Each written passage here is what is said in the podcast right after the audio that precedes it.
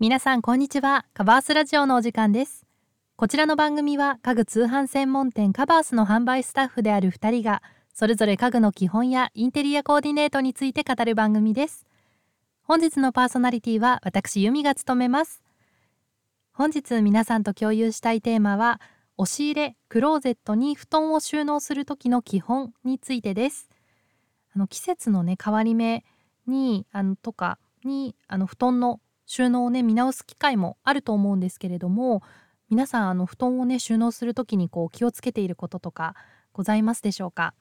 あの押し入れやですねあのクローゼットって結構あの他にもねいろいろ収納しているのであのついついね詰め込みすぎてしまったりとかしますよね。私もあのちょっと前に断捨離する前はあのクローゼットがもうパンパンでなんかあの布団をねこう出し入れするのも一苦労だったんですよ。結構ねあの同じ境遇というか同じ悩みをね抱えている方は多いのかなと思います。あのそこでですね本日は押し入れやクローゼットに布団を収納する時のポイントを皆さんと共有していきたいと思います。ぜひあのこれを機会にですね布団の収納を見直してみてはいかがでしょうか。それではあの本日もぜひ最後までお付き合いください。はいではまずはじめにですね押し入れやあのクローゼットに物を収納する時の基本を押さえておきたいと思いますこちらですねあの2つあるんですけれどもまず1つ目があの押し入れやクローゼットは物を隠す場所ではないっていうのをあの理解しておくことです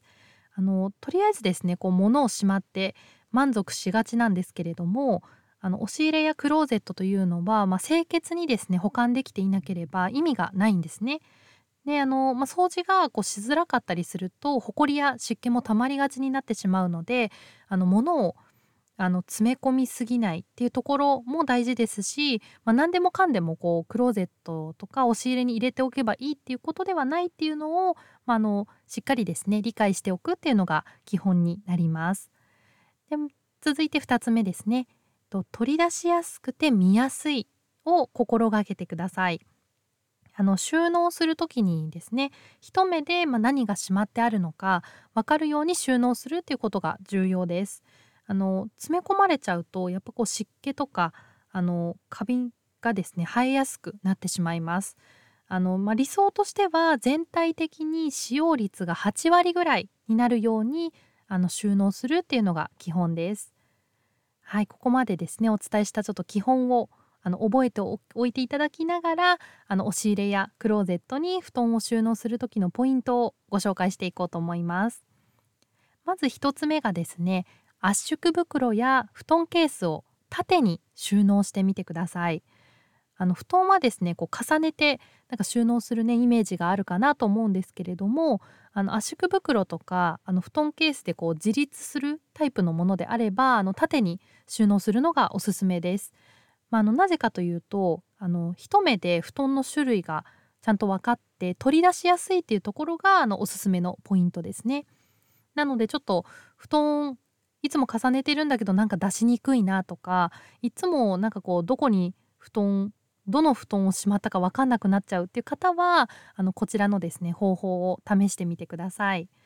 では続いて2つ目がラックを利用して収納する方法です。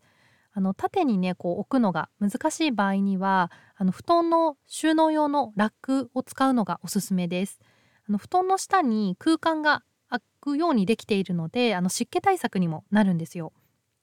であのラック下はですね収納スペースとしても使えるのでまあ、何かこう他のものをしまうあの収納ケースを置いても OK です。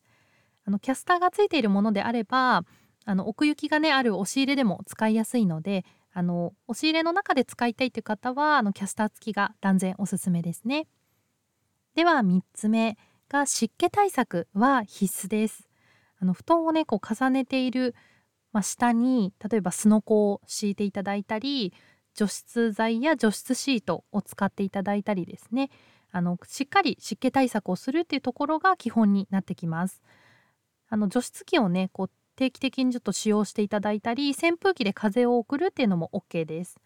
ただしですね扇風機とかで風を送る場合はあの使用前に必ず掃除機でホコリを吸っておいてください。あの風で風がこう送られてしまうとホコリがすごく舞ってしまうので、まあ、一旦ですねちょっと押し入れとかクローゼットからある程度ちょっと物を出しながらあのしっかりほこりもまあ、ほこりも取ってこう掃除するついでに湿気対策するっていうのがいいかなと思います。はいでは今回ですね押し入れやクローゼットに布団を収納する時のポイントについてご紹介してきました。あの概要欄に布団収納ラックや押し入れクローゼットを整頓できるおすすめグッズのリンク貼っておきますのでぜひこちらもですね合わせてチェックしてみてください。カバースラジオではインテリアや生活に関する質問を募集しています。ソファー選びのコツを教えてほしい。リビングのカラーコーディネートについて知りたい。などお悩みや気になるテーマを教えてください。皆さんがあのコメントしてくださったお悩みは番組のテーマとしてどんどん採用させていただきますのでぜひお気軽にお声をお聞かせください。本日も最後までご視聴いただきましてありがとうございました。それではまた次回の放送でお会いしましょう。